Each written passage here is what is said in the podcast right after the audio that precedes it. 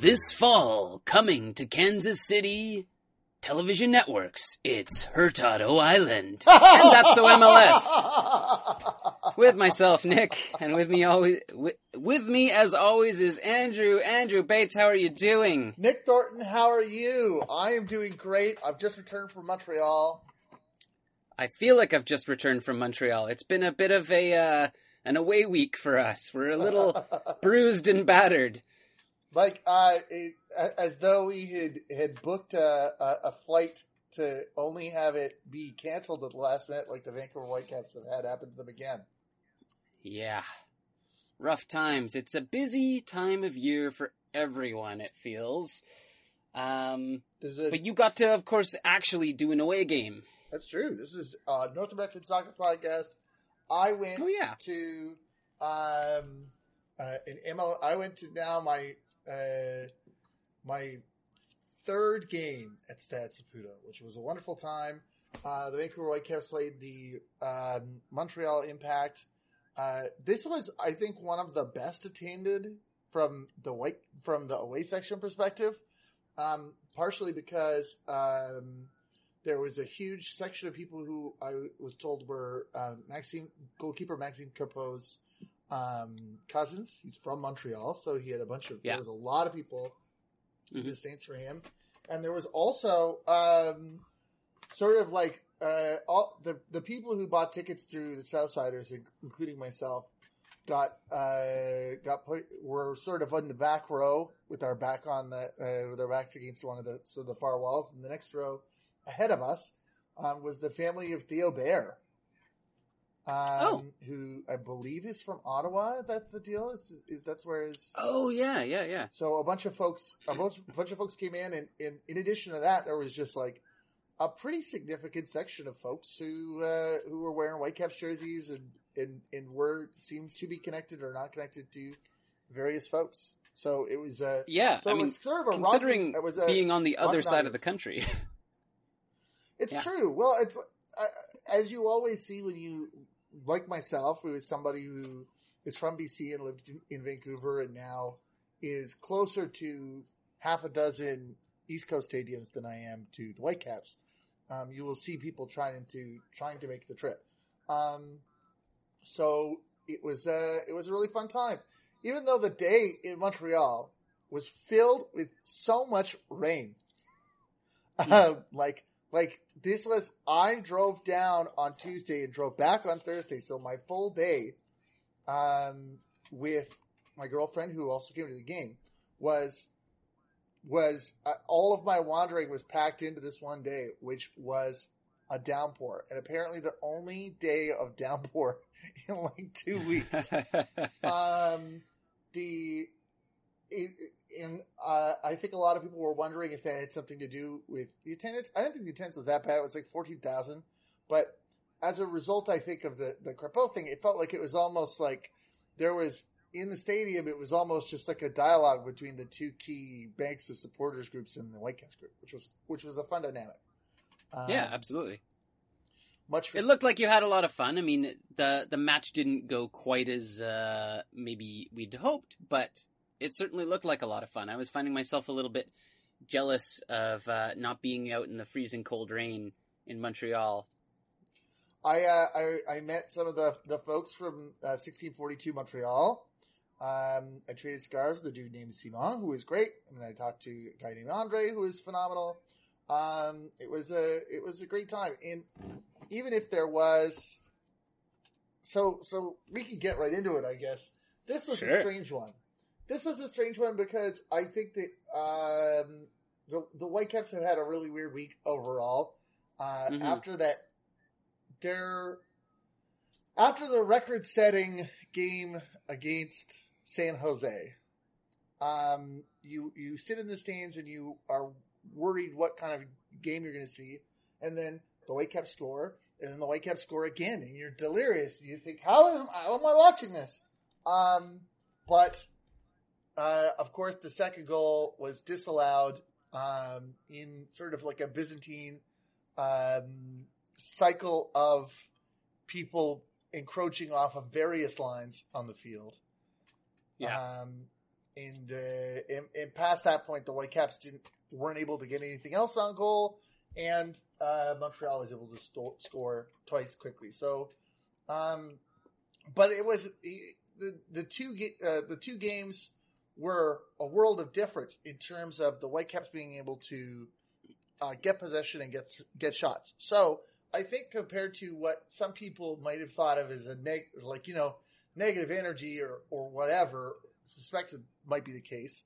Um, it was a it was a fun game. There was a lot to like, and there was a lot to um, to get excited about.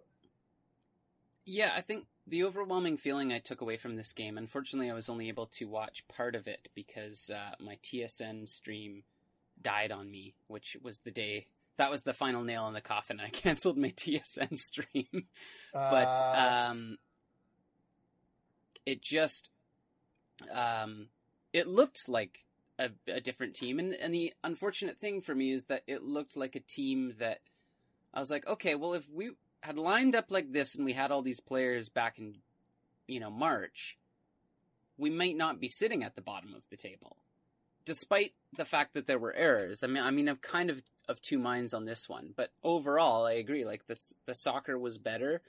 Um, you could hear the away support even on the broadcast, which was great.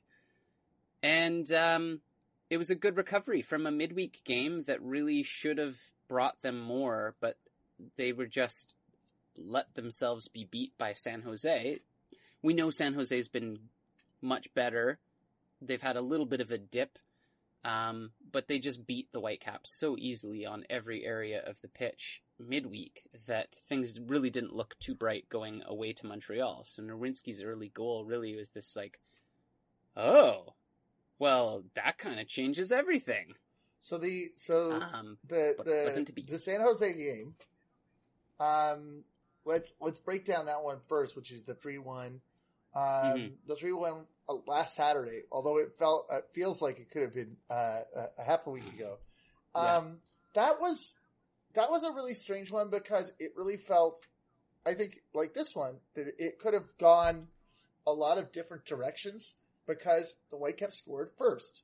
Um, but at the time, I think my feeling was that the Whitecaps scored, and then moments later, uh, Judson came back and, and, scored for the equalizer. I feel mm-hmm. that the Whitecaps, one of the biggest issues the Whitecaps right now have is the mental focus. Um, mm-hmm. Oddly enough, one of the most vulnerable points for a team can be after they have scored a goal and, and they're not thinking about it. I loved that first goal from Jake Nerwinski, who is yeah. who runs into the box and somehow is able to uncork an amazing shot, uh, running a shot uh, around his defender. And I just thought at the time, where was he keeping that? Um, mm-hmm. But uh, you had a. I couldn't believe a, it was his first ever MLS goal. For some reason, I thought he had a couple, but uh, that that was his first.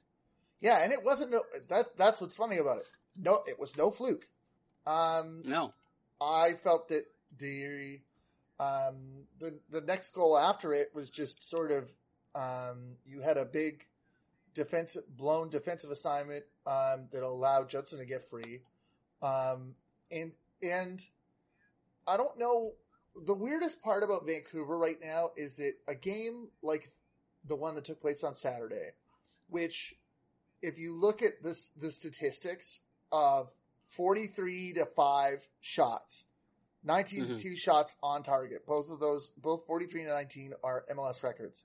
Um, 16 saves from Maxime Crépeau, also a record. Um, 75% possession and 25% possession. Um, you, that's a, those are dire and those are all like so weird and bad, but it's because the Whitecaps have got this, this strange shell that they fall back into, I think, when they get surprised or, or, or shocked where it's very hard for them to put things together offensively. Yeah. But they can, but they have like a bedrock defensive posture they can assume. Like I'm, this is this is the this is why the record that um, Crépeau broke for saves was also taking place in a, a loss. It's it's this weird scenario of um, how are you so good and so bad at the same time? Mm-hmm. That's that's what separates this game from like a six nothing game or, or whatever else. This is a game that is this is a team that's so maddeningly bad offensively at times, and yet um, was able to like you shouldn't you shouldn't have to face that much pressure, but no. it is amazing how much pressure they were able to face. Yeah, and I'm still trying to like process it in my own mind how this ties into the Montreal game, or if we just need to consider them completely separately. It might sound obvious, but I look at the Montreal game and I see a game where we play really great, um, offensively have much more, and then it's defensive mistakes that let us down. And I mean, yes, of course, you can talk about the blown penalty chance as uh, affecting the result of the game. But for me, it happens far too early to just say that that throws everything off. That was kind of Marc Dos Santos's post game speech. Made some very weird PlayStation analogies, um, talking about robots running things. You know, for me, no, it's not clear and obvious to encroachment and to retake the penalty. However, if you're going to retake a penalty, maybe don't take exactly the same penalty kick that you just took. Yeah. That you know, but then it's uh, an own goal from Henry, and then just a lapse in concentration. I think it's from Nerwinski on the far post. Um, and it it's just like two completely avoidable goals. That yes. if nothing else, this game should have been one nothing. And so on the one hand, you have a terrible game against San Jose where we didn't we didn't deserve anything out of it. I mean, besides the one goal, which sort of came out of nothing, we didn't deserve anything out of that. Then we go to Montreal, where it feels like we did in a way, because overall we played much better, but that's been the story of our season. Like, to me, the two games that happened this week have been the story of the Whitecaps this season. Either they're terrible and we lose, or we're actually pretty good and we still lose. the think... bright spot, I think, is the fact that we're starting to get you're starting to see some foundation build of a playing style. And yes, of course, if you're looking at the project of rebuilding a team, that this kind of thing is bound to happen where as your team gets into a rhythm and you figure out who can um, stay the course and you have people playing for spots, etc., you start to see people separate themselves from the herd. What's really sort of I guess, alarming for me is how few players really seem to fit well into the system. That I think that we're probably due for another big overhaul in the off season because a lot of players have had a full season now under this system and can't seem to adapt I and that... can't seem to connect the, what Marc Dos Santos is trying to instill at the back and at the front. One thing I want to say in terms of in terms of your point about trying to compare the two games um, is that a lot of focus is is uh, has been put on this man marking system that uh, San Jose is using, and I think that it's clear that it was able to com- that it was able to completely neutralize the Whitecaps' attack. And the reason why it was able to do that is because we do have a bunch of attackers who, and I think that there's a lot of talent um, on the Whitecaps, but it's like you kind of feel that that the the uh, Mbombs and the Theo Bairs of the world need a couple touches, need a couple steps, right? Yeah. They need to need to get it in a position. They need to see what it's like. Like ultimately, we're still relying on playmakers as opposed to having people always in the right position. There were a couple of, of chances very late where it was like the ball's rolling through the penalty area and nobody's there for it. Yeah because there's no, there's just no, um, because because it's all sort of you know a little bit more incidental, a little bit you know trying to make it work. Um, Michael, so so between the two games, when you come to Montreal, this intense pressure is off. So I think that's mm-hmm. number one thing is that the Whitecaps have more time on the ball. They have more yeah. time to make choices, um, and and they have had a little. They had a little bit more um, luck being able to string things together as a result of, of that. Michaell Chirinos, um, yeah, had a I think a, a great game in, in what I think was his first start. Um, in was involved in a lot of in in, in I think both plays, the mm-hmm. both the scoring play and the penalty play. It's interesting to think of the penalty play just because the um there's this I described it earlier as like a layer of dis of disallowed goal like of disallowment where where uh, they decided that Tosaint Ricketts was off the line, and if you go back and mm-hmm. forth, he certainly looks pretty far ahead, and like he's off the line, but also Evan Bush is also off the line. So I guess like the answer should be, I'm on record as saying that rebound penalties are kind of a, the rebounding on penalties is kind of rough on the goalkeeper. Um, mm-hmm. I think that is so. I have no problem, I guess, with with saying that like, well, he can't score the goal because he's kind of like not legal, but at the same time, you know, it was a it was a big deflating moment. Um, mm-hmm. But you're absolutely right that you know he should have just deflected. That he shouldn't have put the same penalty in the same place twice, Reyna. And I'm not. It's not that I necessarily disagree with with that. It's just that as the case has been, especially this year, is mm. like what separates good teams from the not very good teams is teams that are able to pick themselves up and make better decisions and finish a game off. But to to claim that like okay, well this decision didn't go our way and that's the way we lost. I'm just tired of hearing that because yep. that that can't be true for 12 different games out of this season. But that's the way that the coach and, and a lot of fans have sort of talked about it is well this decision didn't go that way. That decision I just refuse well, well, to believe that we are being uh, refereed any different than other teams. Now, certainly, there's points where maybe I I do agree that the Whitecaps and teams in our ilk are not shown the respect that we deserve, and calls that would not go against the LAFCs and the Galaxies, etc.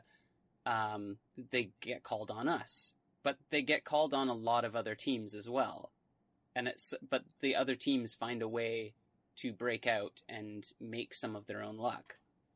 Well, well, the, the, here's the things that I said about the Whitecaps. And I actually don't think that this is a game where the Whitecaps were affected the worst um, mentally by by having that goal disallowed. But it's like, um, this is going back to my point about San Jose, about the the the, the first that really that immediate first goal that San Jose scored really breaking them like it, it, breaking their confidence.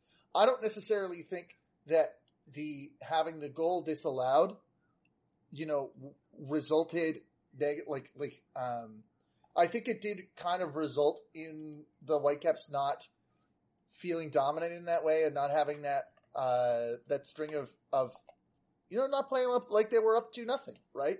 Mm-hmm. It, it, and that doesn't mean it's the fault of the penalty. It means it's the fault of the Whitecaps for not continuing to to to bunker down and, and, and have them and, and play with the sort of confidence that you could. It, Doneil Henry continues to be, uh, and I don't even want to single him out for being bad because I think that this has happened a lot where he is such a key element in the first goal, mm-hmm. and also like is like he's involved in the attack. He is involved in some key defensive plays, but he also, for some reason, is just involved in this big bonehead move where he scores the own goal. Which, to be fair, I didn't know about when I was in the stands because all of the uh, when everybody stands up in that end of Stade Saputo, you just can't see the goal. so I just didn't know. I just knew they scored um, until uh, until after the game. But um, the the Whitecaps did so. This I do think that in this game they did a better job of trying to get chances and try to trying to um, continue to press, especially like you know through the rest of the second half. But the problems that faced them were that they were. If you look at the two plays both the scoring play and the one that um, that didn't take, it really was like just throwing people at the the goal and seeing what worked. That um, the first goal is taken as like a like a ball falling out to the player that's on the far post, but it didn't really prettily bounce out, and it also was taken very mechanically, which is not a critique. It's just like like like it's very much almost an air of desperation. Like like we've got to get mm. this, we've got to get this in. And you look at the the play that results in the penalty. It's like a guy is just running towards the, the penalty area, and he gets taken down outside of the box. So you could almost ask whether or not the whole play should have been a, a free kick.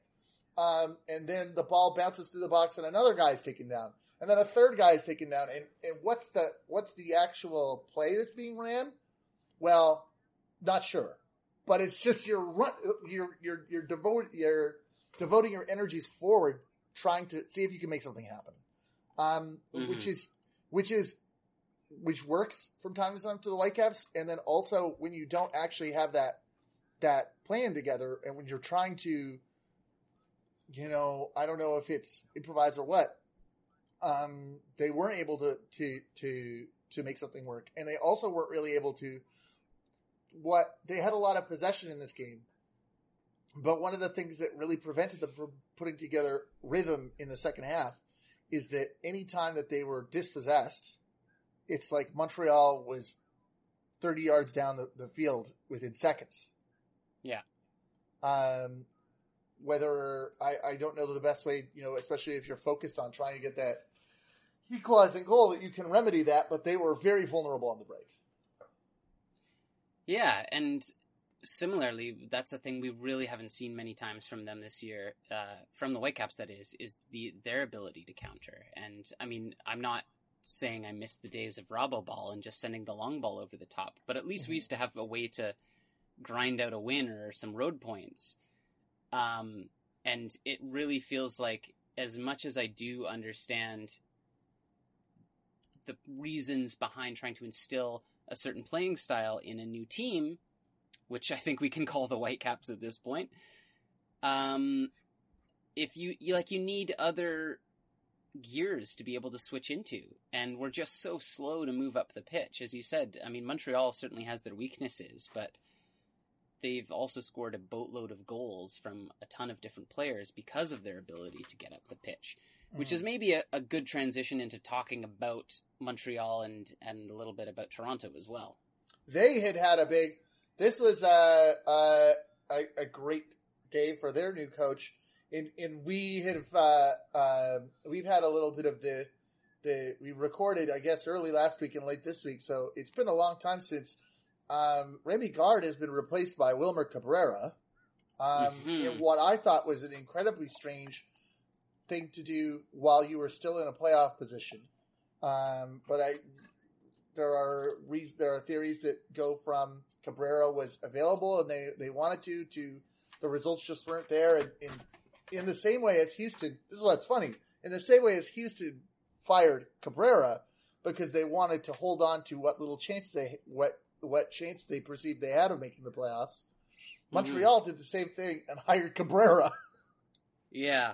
Yeah, it's a head scratcher for sure. I mean, you and I I think both think fairly highly of Cabrera. Yeah. Um also I thought Rémi Garde was a, a pretty good coach. He fit Montreal well. Um, and it seems strange, and it's also it is kind of funny that the results are basically so far out of two games exactly what they were under the old coach. you win one, you lose one.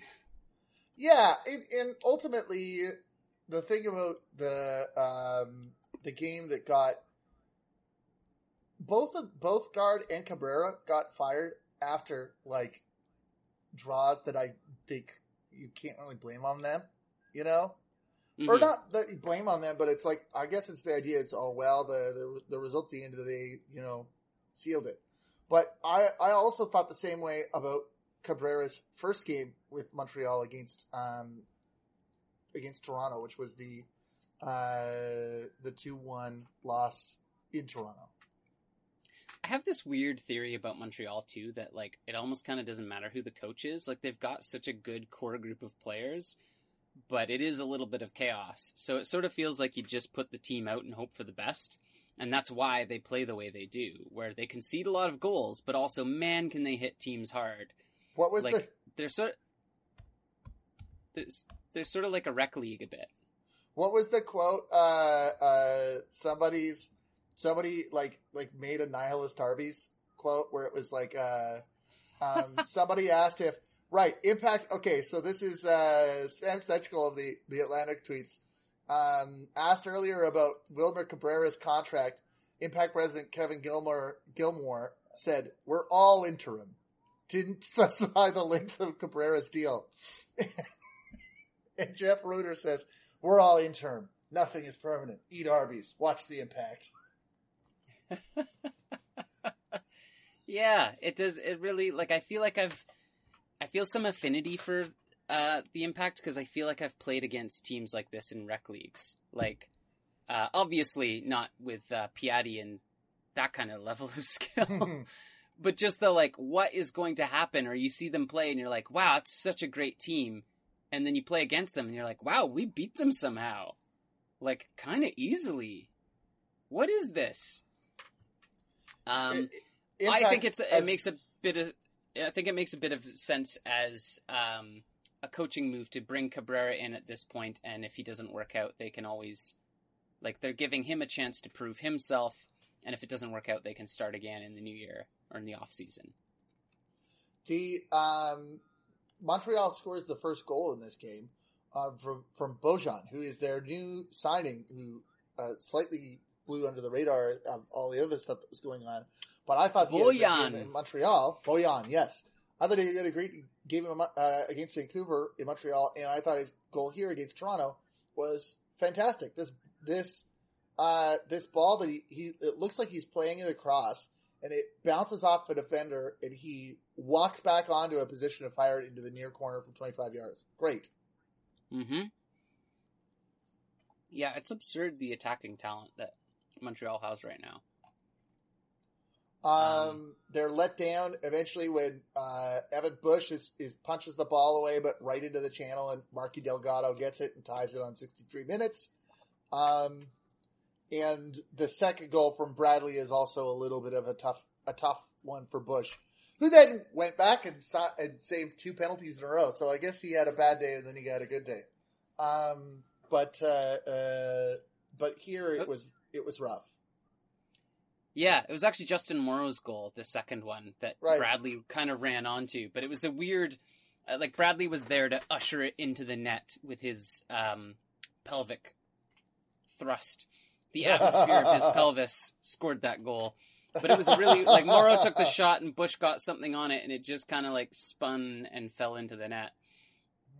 Um, but yeah, it's it's so it's so weird to see. Um, a tale of two Montreals, but I guess also something we're getting a little bit used to this season. Yeah, um, it, it was hard. There was a there was a penalty. This is the rare since I'm the person who is, who often mentions this. I gotta point it out that I thought that it was the right choice for um, Toledo not to call the handball at the end. Yeah, yeah, I think that's um, fine. It I just I went out I came out of that one thinking it was just the wrong time wrong time to fire him and then end up in this in this position where you had uh where you're, you're having to be fighting for for points. Now if now that's all based on the idea of stability. And my idea of what makes Cabrera good is his idea to build a culture around a team and to have stability. I think mm-hmm. that he brings stability to a certain degree. Um, so if, if, all that turns around in three games, and now all of a sudden, what has been a wildly, um, a wildly inconsistent lineup can, uh, I guess, I guess with this win, Montreal are against Vancouver. Montreal are back in the playoffs picture again. Mm-hmm. So ultimately, like you say, it is kind of a test. Um, one team that uh, that helped themselves in the playoff position was New England. Yeah. I loved this game. This they, was one they, of my favorite games. They won. Uh, they beat Chicago two one. Uh, Zahibo gets the first goal, makes the run to the near post to bang in Bou's cross.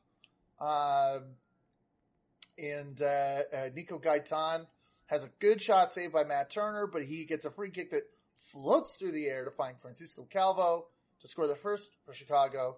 Uh, until just this fantastic, beautiful goal from Bo, who pounces on a, a careless pass and makes the run and rips it home. Yeah, I was I was super impressed with New England here. Um, you know, yes, Chicago's been up and down as well, um, and, but New England coming off a loss and and maybe starting to bend a little bit. Uh, this this for me is what I'm talking about when we talk about the the Whitecaps. Is just like the ability to bounce back and just find a way to to win a game mm-hmm. and see it out. It's a massive three points that they desperately need and it keeps them well in the playoff contention. I mean, yes, they're only a point ahead of Montreal and Toronto, but right now, out of those three teams that are separated only by a point, um, and I would imagine probably one of those three will end up in the final playoff position. Uh, well, we'll see. But I, I sort of favor New England. I feel, feel like New England has been the more consistent one as of late and has the upward momentum. the impact we'll see, but we know can still concede an awful lot of goals. But New England have found a little bit more of a defensive uh, character, and Toronto the same thing. Is that on their night they're great, but there just hasn't been the consistency there, and their defending at times has been really suspect. So this kind of performance from New England is really great to see, where you know they're grinding out important victories. I'll come out with a, a, a slightly spicy take to say that that that you ta- you talk about those three teams. I would also include DC United, who mm. had a really rough week this week. Yeah, um, they uh, they lost in midweek two one to the Red Bulls in New York. Mm-hmm. The uh, including Wayne Rooney getting sent off for a just like sort of jujitsu move, arm to a neck, which just a I'm huge... told not like just like such a clear. If you're talking clear and obvious, it doesn't get much more clear and obvious than that. Of like, okay, you can't punch a person in the neck face with your arm. Just clears sir. about with a forearm, and I have uh, I've seen that he's uh, so he gets a red card. He's suspended for one game. I now hear it's two games. Mm. He's he's up for another. Uh, DC's down by that. DC's down by that point, uh, but they get the um, they get sort of the gift of I guess Abdel Tarek or Amro Tarek uh, gets you know hauls down a, a hauls down a man with his arms, gets a yellow, keeps yelling at the referee, and the referee sends him right off. Yeah, phenomenal. Uh, I think that, I mean, ultimately, you, you, as a captain, you have to you as you have to have your captain at that point wrap their arm around the shoulder of your your angry player and just get him out of there. Yeah. Yeah, uh, exactly.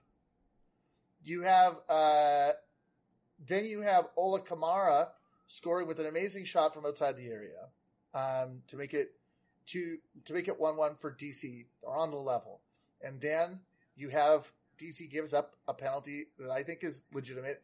Uh, Moreno looks like he's arguing with uh, with a parent as he's trying to tell the referee, "No, no, I didn't do it. My yeah. sibling did it." Um, uh, hitting Murillo's legs as Murillo uh, broke out in in New York, scores to make it two one. So they really, um, they really had every opportunity to take what was uh, like you know sort of a um, a dicey game and and make something of it. And then during the weekend, they also had uh, a similarly tough time.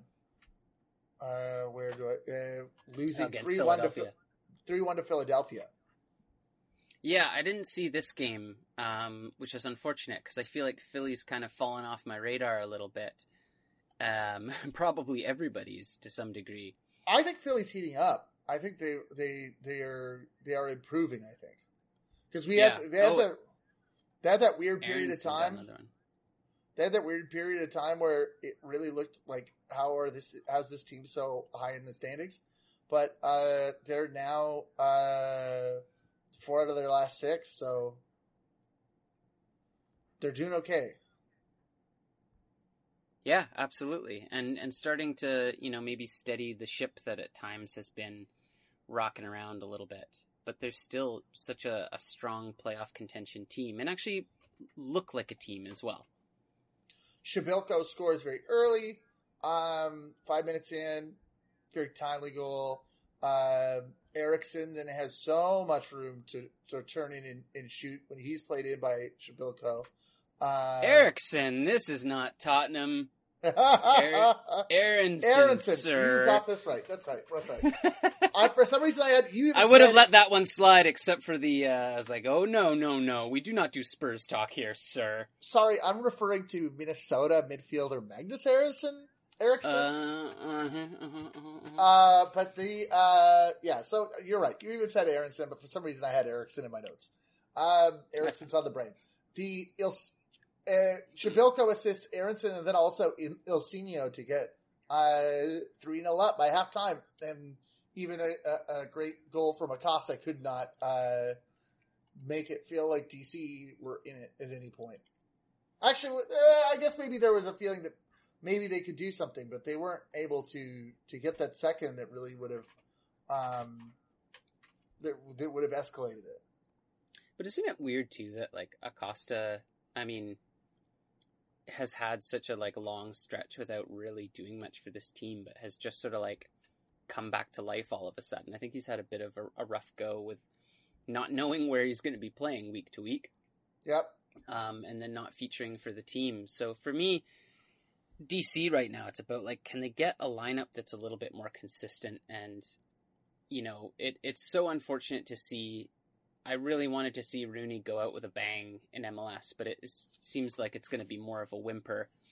Um, I don't want to give like fuel to the silly sides of reports, but he did go out on the town in Vancouver apparently with teammates um, around to different clubs, and we know Rooney has had some uh, issues in the past, and you know it's just like it's always so disheartening when you see an older player come to MLS and just lose focus or and and kind of you know like for so much of Rooney's time here, he's reinvented himself and he's shaken off some of that like laziness that was happening in England and and sort of the the party boy thing. So it's really unfortunate to see that kind of come creeping back in because he should be finishing off the season getting DC United as high up the table as he can and trying to win an MLS Cup with them. Okay, so counterpoint, counterpoint. Uh, Rooney did nothing wrong in, in, in, in Vancouver. This is my feeling. Uh, the, the the story that I saw was that that um, that the Sun had ran with an infidelity story, but he had like clarified that wasn't the case. Like you know, the the British the Sun uh, ran with an infidelity story when when photographing him with somebody outside of the Roxy, which Right. I really love because the Roxy is undefeated. The Roxy is a place that is legendary in the National Hockey League as a place that makes players worse. Like, you know, like gives people hangovers the, the, the day before they're supposed to be playing games. It is infamous yeah. in terms of its impact. So I kind of love that Rooney, uh, went to Vancouver and went to the Roxy. And, and I am only a little bit defensive just because I could see how that like I could see how he would feel really frustrated with the way that that was covered. So to a certain oh, degree, oh, absolutely. To a certain I'm, degree, I, I, I, don't necessarily connect the two things, and and and I thought it was kind of negative. I thought my thought on the coverage of him going out was kind of like leave Rooney alone, but. I can I can agree that that was that was really wasteful, and it was really wasteful for his team in an important moment. My take there was not so much like a the infidelity story of just like the going out partying with your team after a loss, which is, you know, it's a thing that people do, but, you know, Rooney's had some trouble this season and other seasons with the drinking thing. And then get the boneheaded red card in the the following match. Yeah. And get and getting himself suspended. That's what I mean in terms of losing focus. Like um, at this point in the season, as much as I want to be like, oh, it's like fun to go out with your team and like, why not enjoy the city? And you lost anyway. But it's like, yeah, and you've got a, another game in three days. And this was also the guy that was all upset about like not having chartered flights. uh, hashtag, M- they're, MS, hashtag MSL. Hashtag MSL. Um, I, I don't want like I'm not trying to breathe oxygen into into something stupid. It, it just to me sort of, you know, you'd expect he's the captain of the team um, of course, he can go out and do whatever he wants, but it's, you know, there's been multiple arrests, there's been problems in the past.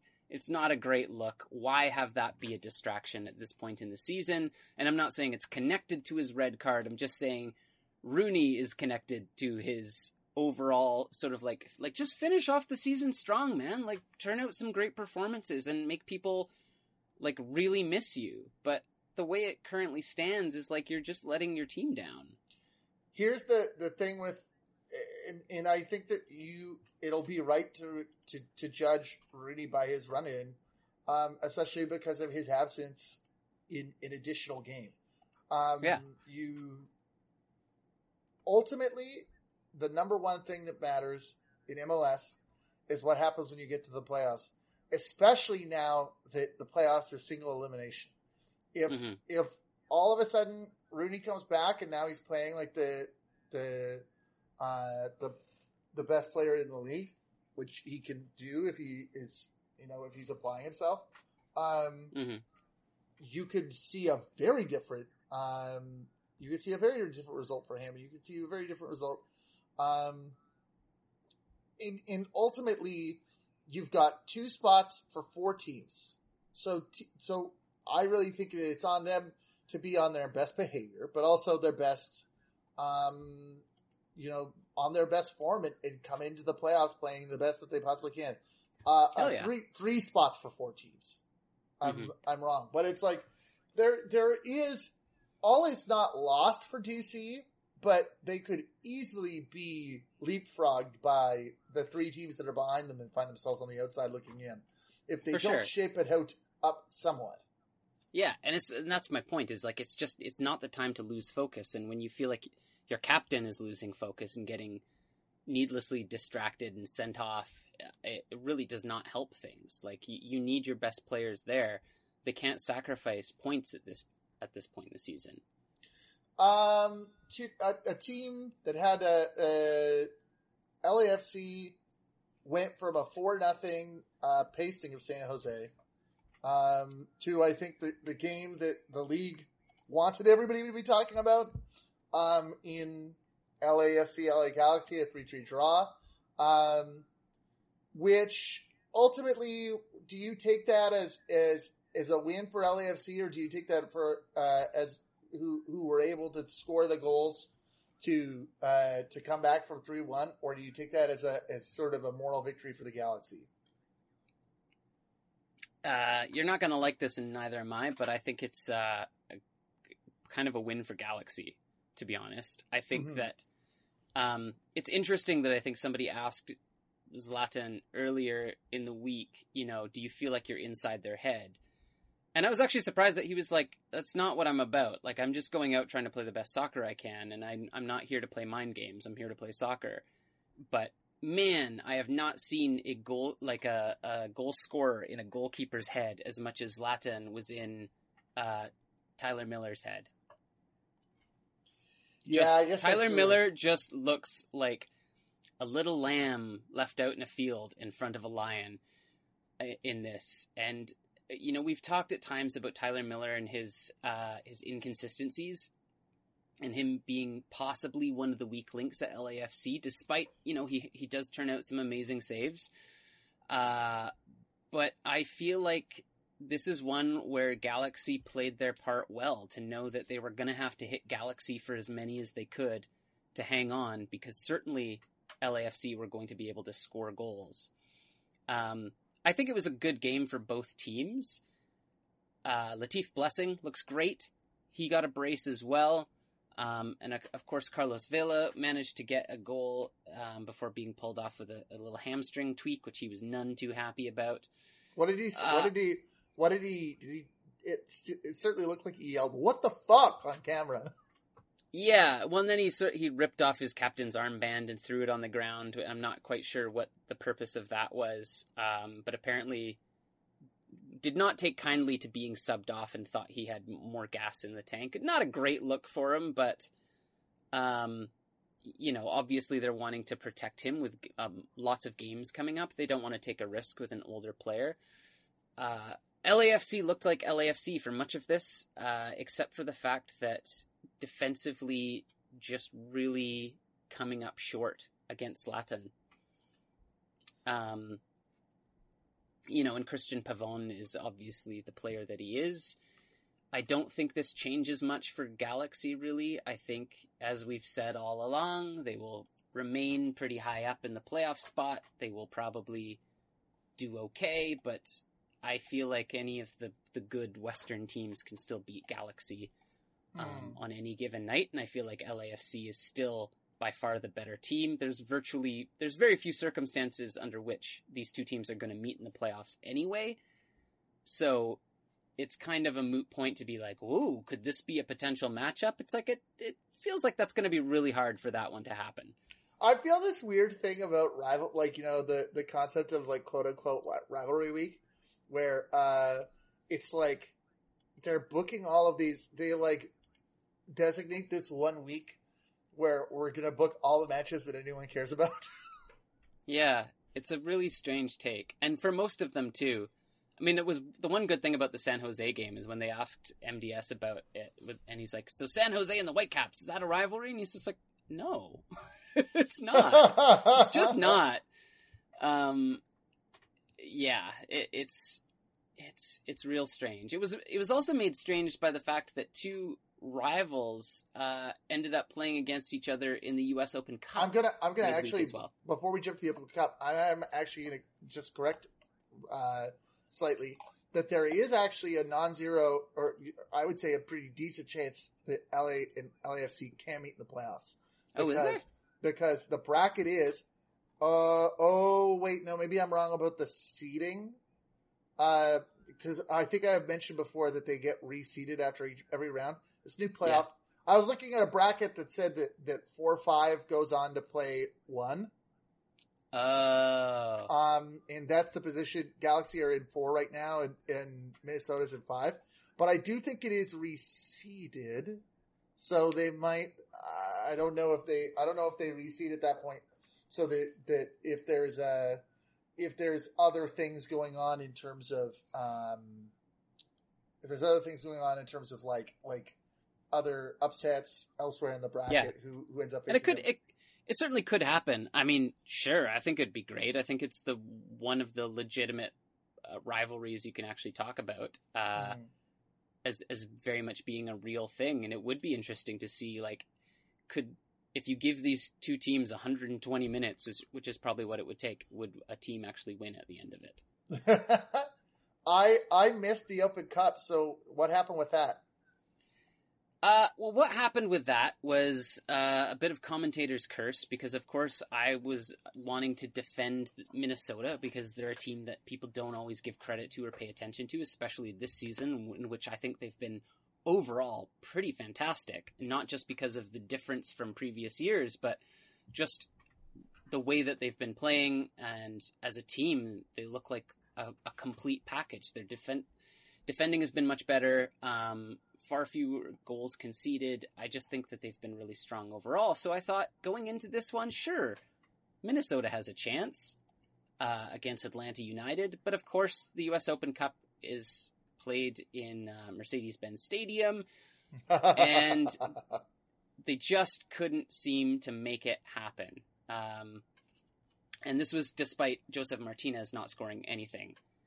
Um, there was a own goal early on um, from Gasper, and then Pity Martinez did his thing, and Minnesota just tried to scrape by, and they did get a goal, but just could not make it happen for themselves. Uh, but overall, it seemed it was a good match. It was well fought. It it's sort of it's unfortunate that um, it it's happening in such a busy time of year. But I think Minnesota might have had the edge in terms of rest before this game. I was a bit thinking because Atlanta had just played a game three days prior that they would maybe not be as as fresh, but and and they certainly weren't, but they were still obviously the better team. So Atlanta gets the cup. I see that the recap tries to to perform the mental gymnastics of calling this the the third trophy, you know, calendar year for Atlanta after MLS Cup and the Campeones Cup. Um, certainly, I don't think that you can necessarily. Uh, I don't think that Atlanta is back to where they were yet, but they have uh, uh, they have announced themselves in the most crucial time of the year. Um, I guess to be a key player in the Eastern Conference. Yeah, and I still think that the the narrative around not liking um, De Boer's style is really the thing that people like the cloud hanging over this team that people seem to ignore. But when you look at goals for and goals against, like the goal difference in the East, you start to see that. Like I would argue, um, they're a more complete team this season. They're just not playing as exciting football, but you starting to to really they're starting to really look like uh, a team that is going to be incredibly incredibly difficult to beat in the playoffs. That is true. Uh, Atlanta also had the one nothing win over Orlando uh, on the Friday previous to this. I think so. Yeah. Um, Which is sorry, I was just because it's too bad for Orlando that they just they kind of have flatlined a little bit, um, despite being a better team. And just, I mean, this is not the kind of result you'd expect between these two teams to have it be so close, but it just has not been falling for Orlando lately, and it, it's really starting to feel like maybe there's not much left in in their tank this season. Hard to believe that there was only one goal in that game between those two teams because they both played reasonably openly. Uh, FC mm-hmm. Dallas blasted Houston five one. Yeah, God. Like, just wow. We've talked about some bad defending in some games recently, but this was just like call the paramedics bad. Um, this is, I think, the real compared to Montreal. This is the real mistake because a the the manager you fired is already elsewhere in the league, and b now your your your your big recovery after firing your guy to try and stay in the playoffs is to lose five one. And, you know, full credit to Dallas for capitalizing on it, but just the number of orange shirts standing around the pitch, kind of looking at each other as Dallas sort of strolled around with the ball and knocked it into the back of the net. I actually feel like uh, Houston was lucky in this one to not have it be far worse. Yes, they got a goal back, which was just, I think, a little bit of what always happens when a team starts blasting in the goals is you just lose focus and it's easy for a player to run in and get something. But uh, a huge win for FC Dallas and for Houston. You're just like, this is not the time in the season when you want to get blown out by a rival like this. It it's never like, a good time, but this is really not a good time. It felt like we just played the Hell Is Real Derby, uh, but um, it has come back around again, and uh, Columbus beat Cincinnati uh, three uh, one. Hmm. Finally, some signs of life from Caleb Porter's uh, team. Uh, Zardes with the brace. I was I was suitably, suitably impressed too. That I mean, Cincinnati definitely looked out of their element at times, but this is clearly a team that's not going to be making the playoffs, and so it is about what does the what's the team identity going to be, and so it's nice to see them, uh, you know, at least going a little bit more toe to toe here but Columbus played a very good game. Um, RSL beat Colorado two nothing. Kei Kamara really Kei Kamara's tweet really seemed to to frame the game as is he he got sent off at, for having a boot up. It looks like, um, but I think that when you look at the play, it kind of looks. He he said it was never a penalty. I think that it kind of was um, or never or wasn't a, never a red. I think you know you just can't have the the boot up like that. Yeah, I'm. I mean, it's definitely I, I had to look at it a few times, but it's one that I'm I'm more comfortable being like, yeah, I think that's that's probably got to be a red.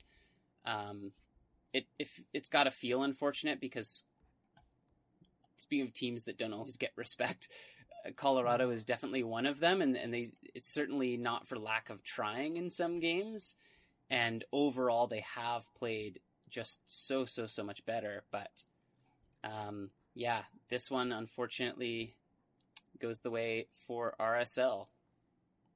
Uh, you have uh, Portland, Seattle, two one uh, for Seattle in a game that um, continued to that continued to talk about the the issues involving um, the the both clubs and um, trying to sort of in a way fight their own fans uh, in the in the attempt to in their attempts to uh, display anti-fascist image, imagery. Um, Portland did the Portland fans did not uh, sing at all until the 33rd minute, um, which is the year that the Iron Front was deemed illegal. I think, mm-hmm. if, uh, uh, if, I'm correct about that. Um, yep.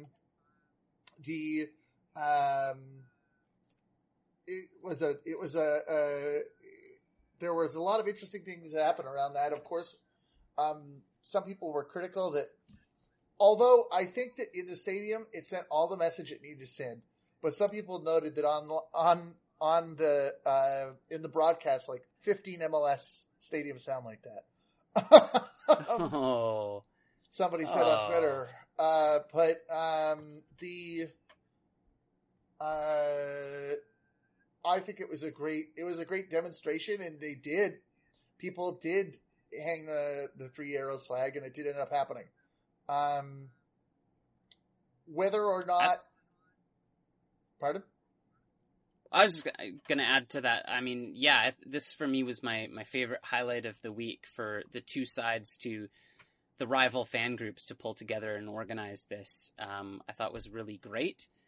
It definitely sent a message, and you know, it sounds like maybe there's a little bit of traction somewhere within the Timbers. Maybe, maybe not. Um, but uh, it's just it's so important for these kinds of things to happen, and you know, uh, in a a rough season yeah. for soccer fans, particularly Whitecaps fans. Like I, I've I've definitely felt at moments where I'm just like, I don't love this right now. Like there's just not been much to be happy about it.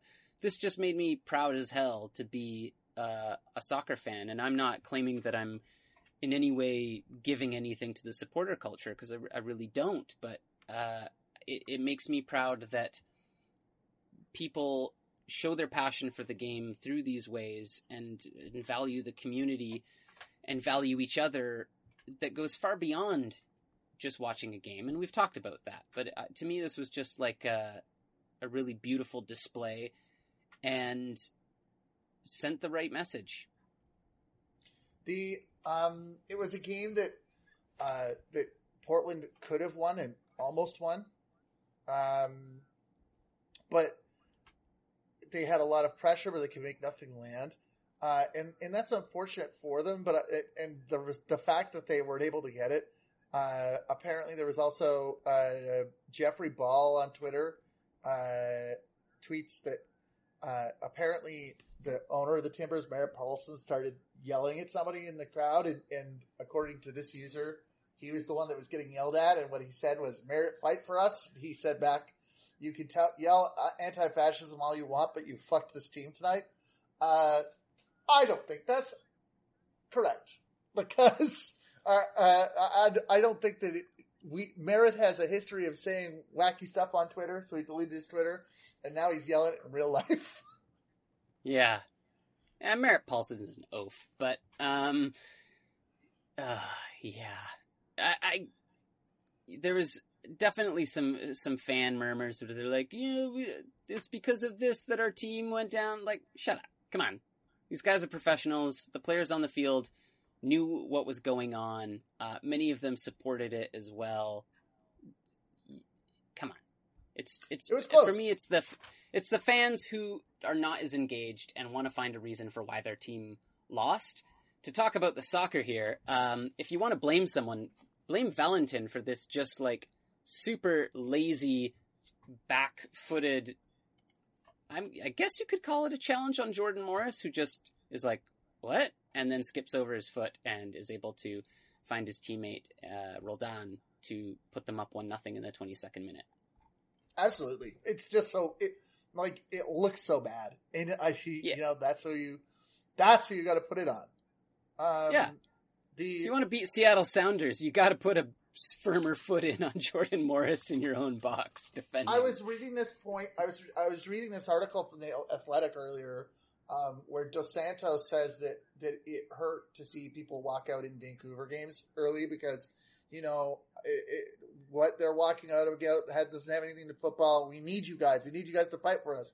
The thing is, and it is the same. It, in some ways, it's the same way for that as this. The club needs to stop fighting the fans. The league yep. needs to stop fighting the fans. It's not on the fans to yeah.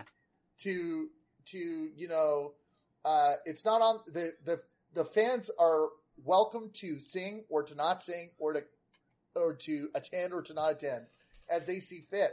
But the club should really stop trying to to to literally fight with the fans and uh, literally like you know get involved in screaming matches with the fans.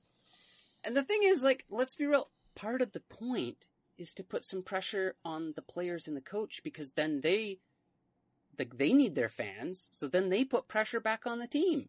That's yes. part of the reason why you do things like this. So it's it's when people are like, you know, well, it doesn't look, you know, how does it make the players feel? Like probably terrible and they're Bad. probably going to talk to their coach and their manager and their pres- club president and like that's what it's supposed to do. You're supposed to feel bad about Nazis. You're supposed to feel bad about Nazis. You're absolutely right. Um, the final the game the, the final game on the schedule and the number one thing that you mentioned at the top of the broadcast was uh was Sporting Kansas City beating Minnesota one nothing. I I could scarcely believe it as I watched the highlight clip but entirely through the efforts of one Erik Hurtado. Uh, and not just and, from the, his his only goal, but I think that he had a bunch of other chances as well. Yeah, and it's like his play as well. And that goal for me is also reminds me a lot of the one he scored against Sporting Kansas City on the road. And I'm pretty sure that was the day that Peter Vermes went, I'll take that player, thank you very much uh, and it's just so great to see. It was really interesting to see Whitecaps Twitter kind of respond with like, "Is Erik Hurtado good?"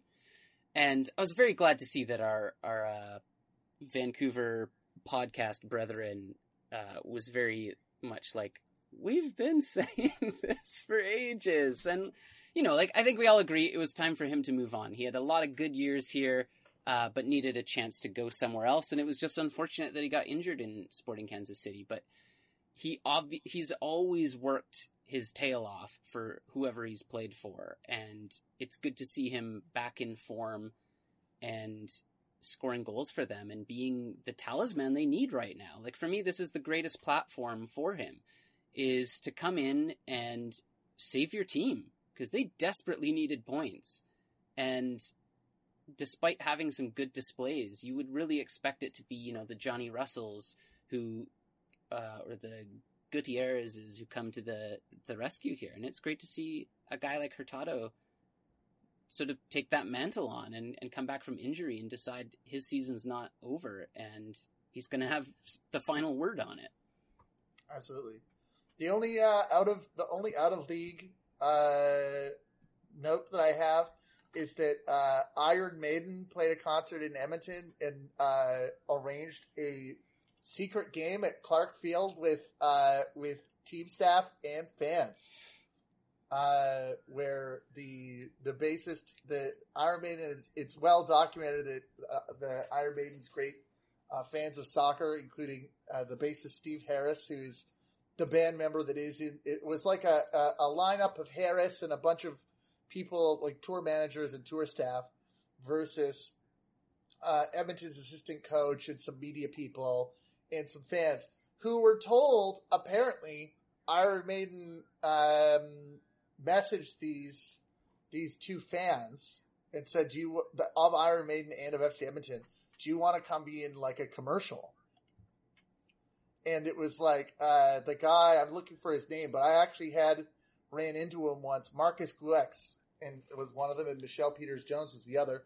uh, according to the Toronto Star. The uh, I have run into Marcus in the NASL, NASL games, and so I think it's it. Uh, I get a real kick out of seeing that.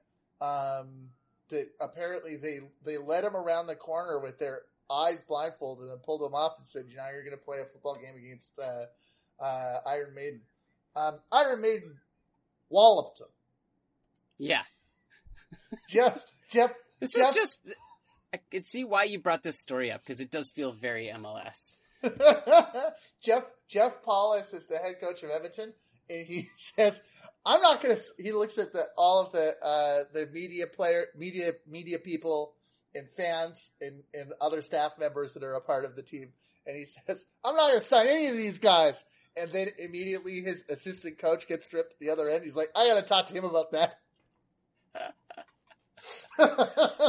Amazing. Where can we find you online?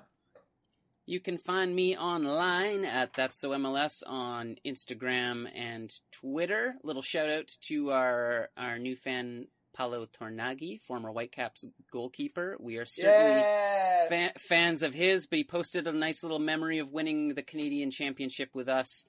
And so I, I just had to repost it for a good old, some good memories from Whitecaps times. And then following us. And I was like, oh, my heart, I needed something happy to happen. Anyway, where can we find you online? You can find me online at Team Bates on Twitter, www.team-bates.com. I'm an editor at Howler Magazine, whatahowler.com. You can find this podcast at that'somls.com. Please rate, review, and subscribe. And until next time, don't throw your forearm into your pal's neck and get yourself sent off. Please don't.